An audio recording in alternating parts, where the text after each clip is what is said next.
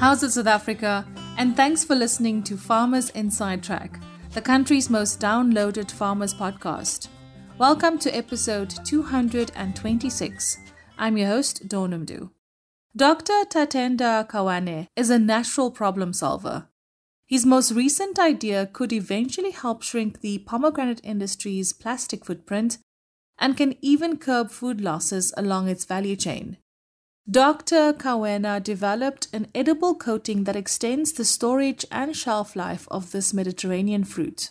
Thank you so much for joining us here on Farmers Inside Track, Dr. Tatenda Kawhena. It is so lovely to have you here with me, and I'm so looking forward to chatting to you today. It's my pleasure. Thank you for having me, Dawn. I'm really excited as well to be chatting with you, getting to share the work that I've been doing uh, with everybody that will be listening. I usually love to start with, you know, just like growing up years, getting to know the person behind your research, behind the work that you do in agriculture. So tell us more about where you're from, your growing up years. You grew up in Marondera in Zimbabwe. Just some of those memories, fun childhood memories about where you grew up and a bit about your family.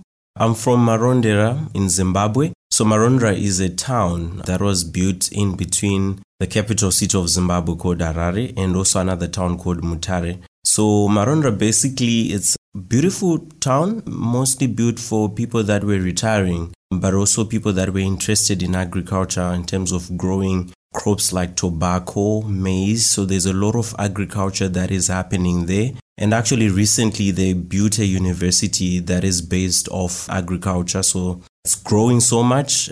It's becoming more and more a bigger a city, if you may look at it from the agriculture point of view. So it was very nice growing up in there. I think one of the things that I loved about Marondera was the fact that we were very much close to the rural area. So you could easily move from your father's house and travel to the rural areas where our fathers came from. And in those areas, it was very nice because I would help my grandmother to head cattle, to plow, because they used to grow a lot of cotton, a lot of beans. And it was quite nice. Um, we also had opportunities to go fishing with my dad. I think that was something that was nice. And there was a lot of forests around. We would go and eat uh, wild loquat fruits.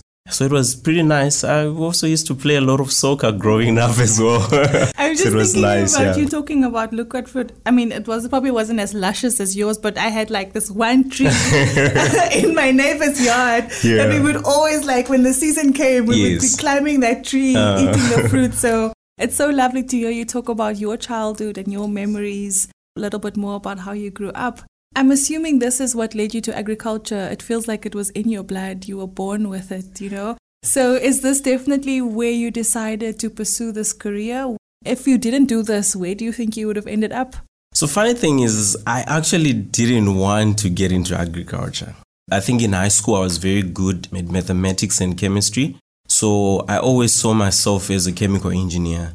I would dream about becoming a chemical engineer. But later on, as I grew, I began to understand why I loved chemistry and why I loved mathematics. And I realized it was because those subjects presented problems for me, and I loved solving problems. So I'm a natural problem solver. And so when I began to understand the economy more and the society that I was growing in, I saw that agriculture was a very big thing. And so when the opportunity to go study agriculture came, I literally took it with both hands because I could see myself making an impact. If you look at Zimbabwe, it was like the breadbasket of Africa because there were a lot of crops like maize, tobacco that were grown there. So I could see myself making a change. And so that is why I decided to pursue agriculture when the opportunity came to study agriculture.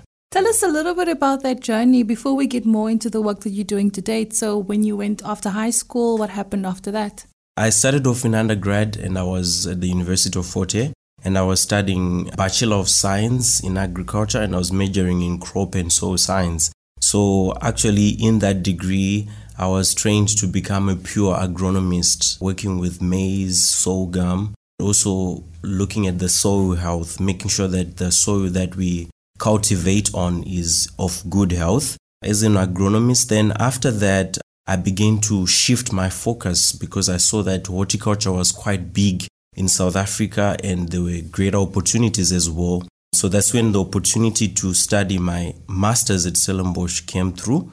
Then I started to work on technologies that we can use to minimize post harvest losses in apples and pears. So for my master's, I actually worked on my apples and pears, applying cold storage technologies to minimize losses such as decay, superficial scald. And then that is when I embarked on the PhD journey that I uh, successfully finished about one year ago. Absolutely amazing. Can I say overachiever?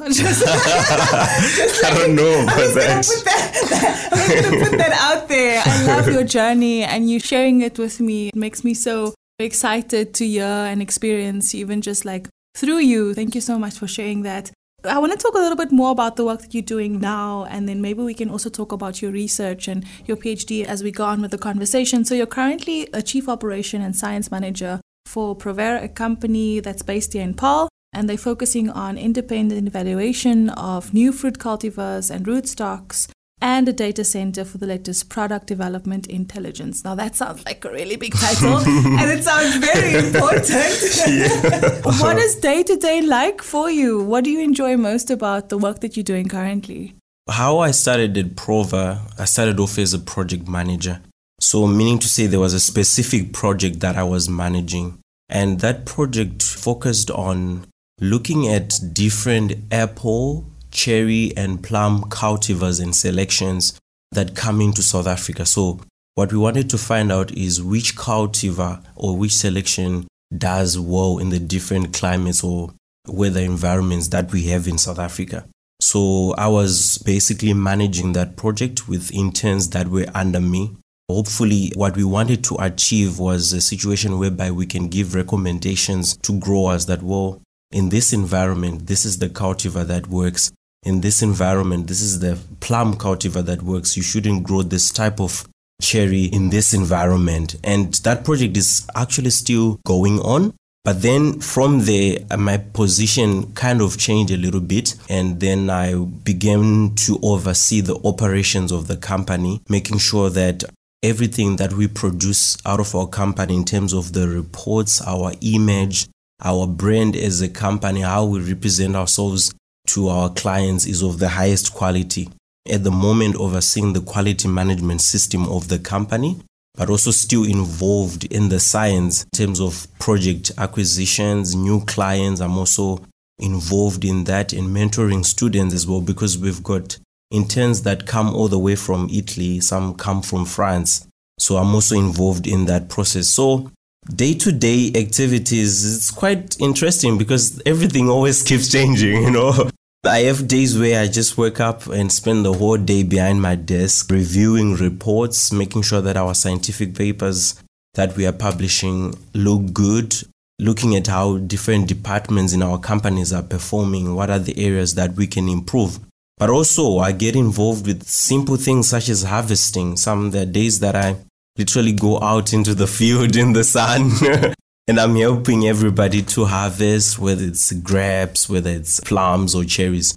So it's a bit of both, a lot of office work, obviously, paperwork, research, but I also travel around the Western Cape into the different orchards and actually get involved, hands on approach with the different activities that we do.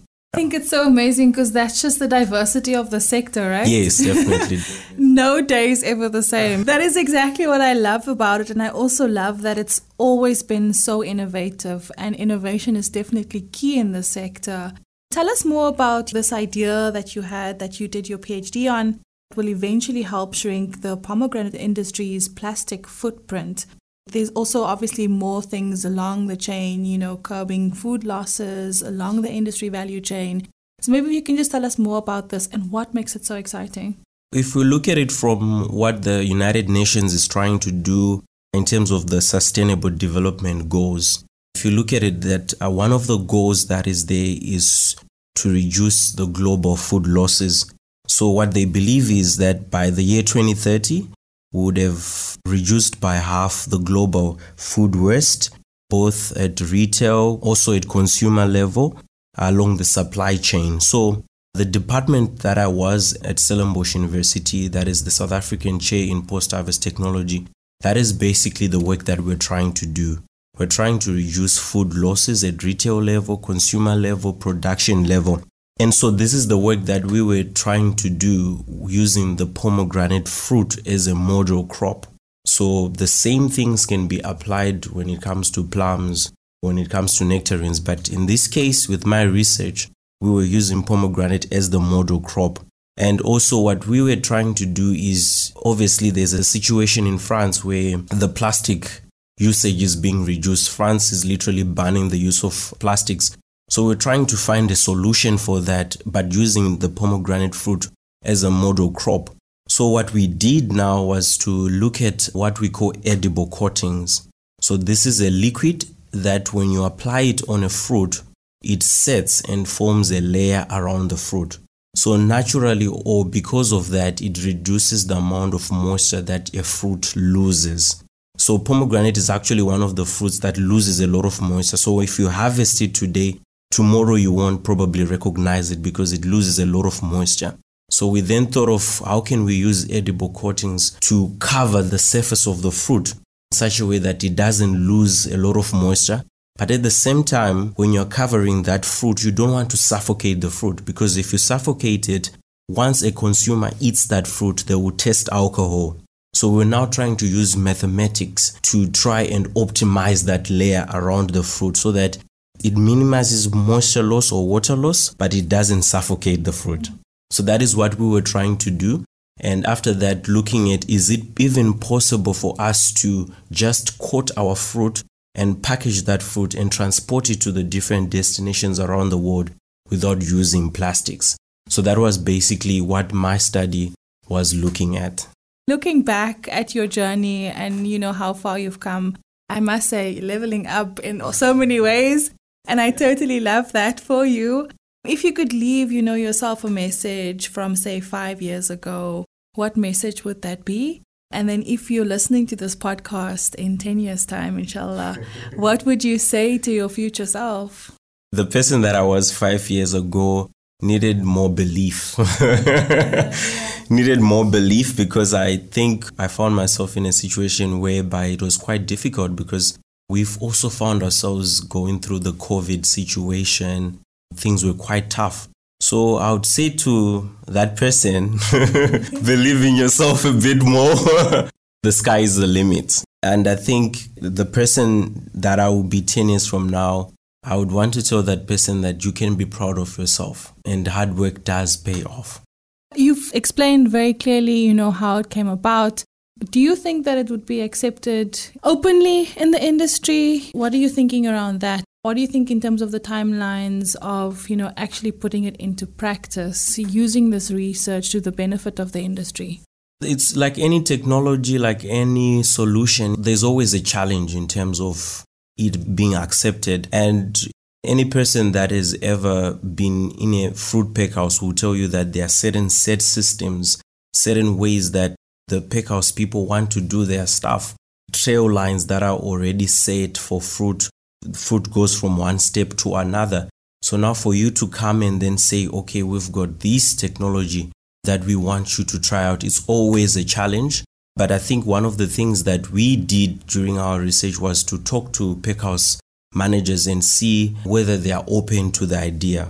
And what we actually found out is that some of them have actually started importing certain coating solutions from overseas and they're beginning to try it out. So, where our research actually comes in is to almost give them the assurance that indeed the concept of using coatings actually work. So, I don't think it's, it's a matter of 100 years before people start actually implementing this. I think to a certain degree, pack houses are already using coatings on the fruit. But I think the science that we've produced almost gives them the confidence and also the platform for us to further optimize these solutions so that they perform much better. And can this be mimicked to other crop types and fruit types as well? Yes, 100%. Before we actually started the research, we did a literature review or literature search, like how all scientists do to try and find out what is out there. And so, what we actually realized is that the work is pretty advanced when you look at other crops or other fruit types, such as plums, nectarines. edible coatings are already being used, but there wasn't much that was done on the pomegranate side. So I would say to a certain extent, we took an idea that was on other crop types and we put it on pomegranate, but we can still extend it to other fruit types. So that is basically what we did, and technology definitely can be extended to other fruit types with further optimization. Now, in some parts of the world, like in France, the use of plastic has been banned at retail level. How will this innovation change the game for both producers, exporters, and others along the value chain? Definitely. I think for any producer or an exporter, the market access is very big. Recently, we were talking to some pomegranate producers and also the pomegranate board. And I think their major focus at the moment is market access.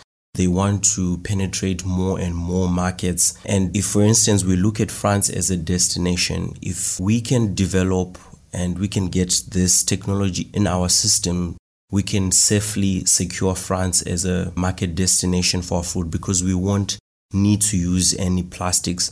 So it's quite important. And also, if you look at the fact that we're already in trouble when it comes to recycling plastics, for instance, we don't have that capacity. And even the plastic liners that these farmers use and producers use to export the fruit is very expensive. If you look at their budget and you look at the cost of the plastic material, plastic packaging, it's very, very expensive. So if we can replace that plastic for them, not only does it cut down on costs, but we can secure certain markets. I'm so excited about this innovation and seeing it actually be put into practice. I think yes. that will be absolutely amazing. Maybe you can just talk about your future plans, you know, a little bit about that. I don't see you as a farmer. I see you wearing some, two-tone colors today, but what's happening in the future for you?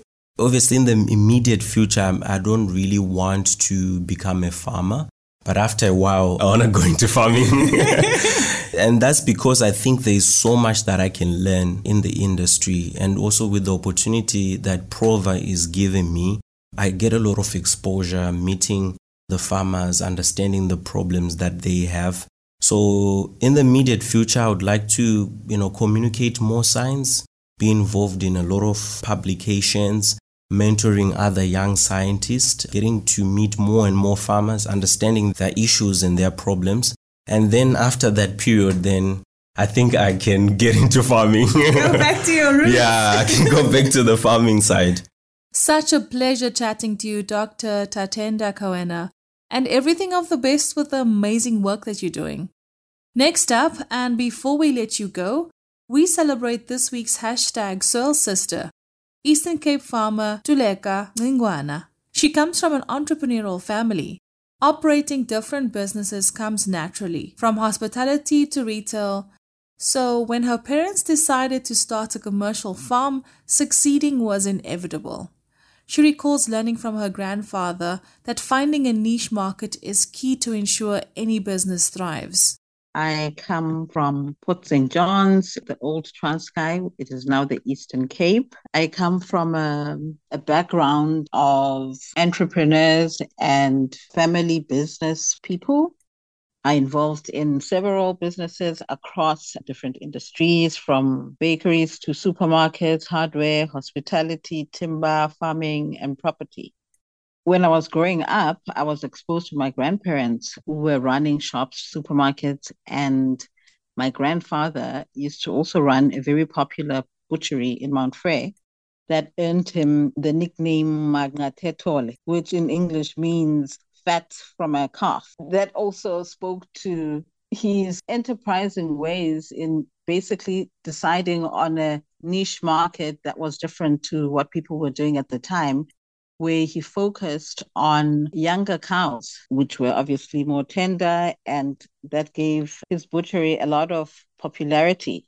For me, that was my first introduction really into the business of farming because we used to go to auctions with him every week when we we're on holidays, see how he's buying all the cows, slaughtering them for the butchery. Also, my grandmother used to raise chickens and sell eggs. So she used to buy day old chicks, raise them for meat, also raise some for the eggs, sell them in her shops and in also my grandfather's shops. I mean, I grew up with that exposure, but I didn't look at farming as like a career or like maybe a serious standalone business. However, fast forward three decades, as my parents were about to go into, let's say, semi retirement, they decided to focus their business activities into farming. So they embarked on a more structured farming, raising cows, maize, soya, and wheat. The farm is in Kokstad. My mom and dad started breeding and selling weaners to feedlots and abattoirs. So we breed with over 500 cows, about 20 bulls, and we sell about plus minus 400 weaners annually. We also farm with wheat and maize, about 200 hectares of maize, 50 hectares of soya, 50 hectares of wheat. What my aspirations for the future are is to see the family farming enterprise going to the next level and building on the great job that my parents have already started and improving on areas like governance, compliance, and going more into processing instead of being primary producers. Tuleka is, of course, one of the women selected for the Corteva Women Agripreneur Program. This is, of course, a year long blended development program at the Gordon Institute of Business Science Entrepreneurship Development Academy to support her to grow her agricultural business. And that brings us to the end of this edition. From me, Dawn Noemdoe, our technical producer Megan van de Vent, and the rest of the hashtag Team Food for Mzansi. Have a beautiful rest of the week. Bye for now.